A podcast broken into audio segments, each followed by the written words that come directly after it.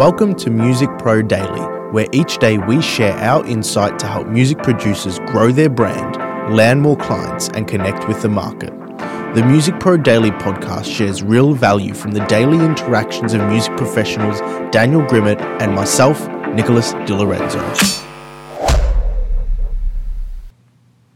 Hey guys, welcome back to Music Pro Daily, another one from my hotel room in L A here, and I am excited for this one because this one's a really important one, um, and it's something I'm realizing because a lot of the people here in L A, a lot of the, a lot, a lot, a lot of the people at NAMM um, aren't all full-time working professionals. They're a lot of hobbyists. There are a lot of people who have home studios that are sort of DIYing it, getting things done on their own, and a lot of people, a lot of the old school people in the industry think that's what's killing it.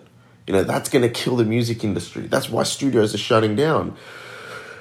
And it's come to my attention, not my, my attention, it's, it's something that's sort of always been like propagating in the back of my brain, that it's the exact opposite, okay? Because what I realize is that right now we live in an age where more media is being created every day. More and more media, more and more, more and more music, more and more platforms, more and more music has to be released more regularly for people to get attention. So there's this huge um, creation influx, which we've never had because people haven't had access. The democratization of the technology hasn't been there for that to achieve. And what I'm seeing is a lot of studio businesses, a lot of producers, a lot of mixing engineers really doing well because of that. And then the people who sort of are, how, how do I put this? You've got, you got two groups. You've got, you got one group who, who embrace it and go, this is amazing. People can create a lot and I can be a part of that process and grow from it and do more work and engage with more music and have, have a fruitful career.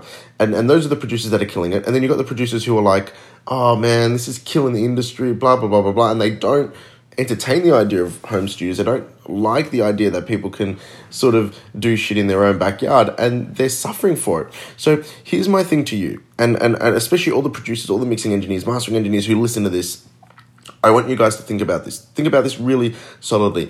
How can you help, okay? How can you help your clients create? What can you do to support them in their music creation journey, okay? That doesn't necessarily mean...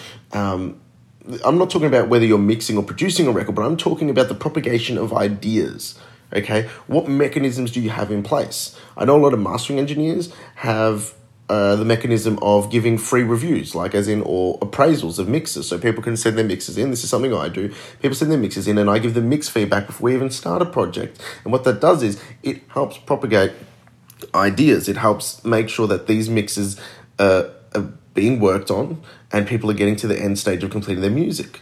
Um, for a producer or songwriter, it could be maybe you take on demos once a month and you go through them and you pick your favorites and you and you help those clients with a few with, with, with a few emails and notes and ideas or sample packs. Or it, I, I'm just I'm just like pontificating at the moment, um, going down this thought line for you guys because there is a lot a lot of opportunity, and I think. No, not I think, I know that if you take the time, if you take the time to think about how you can help your clients create more music, create better music ahead of working with you, you're going to create a lot more opportunities for yourself as much as you are going to for your clients. So this is just this is just to get you guys, this, this is a little hype podcast episode to get your guys' mindset into the into the space of how the fuck can I help people create music ahead of me, okay? How can I make them get ideas out there? How can I make them feel confident about what they're doing? How can I give them the resources? It could be a simple resource. I'm like, you know, like, hey guys, you're a great vocalist. Everything's distorting though. Learn to gain stage, or, you know, learn to use a pre, learn to uh, set the gain on your preamp properly. Um, just, just little things. I'm, I'm, as I said, this is all different ideas that I'm propagating out of my brain. But the key thing here is help people create.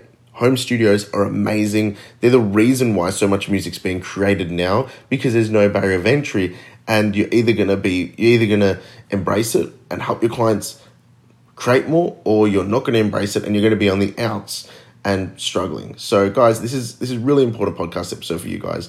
Um, I hope you guys start thinking of ideas, things start flourishing in your brain about how you can help people start to propagate and create more musical ideas and concept, and the, how you can be part of that process to help them do that.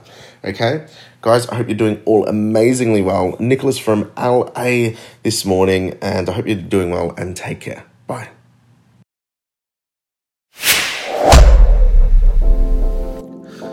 A monumental thank you to those listening and those of you who share, subscribe and review this podcast. Music Pro Daily is all orchestrated in-house by Daniel Grimmett and myself, Nicholas DiLorenzo. The music industry is our shared passion. If you ever want to see more of us in the studio or at the office, head over to music pro daily dot com where you can find links to our socials and stalk more of us and see us doing what we do best. Thank you again and see you tomorrow.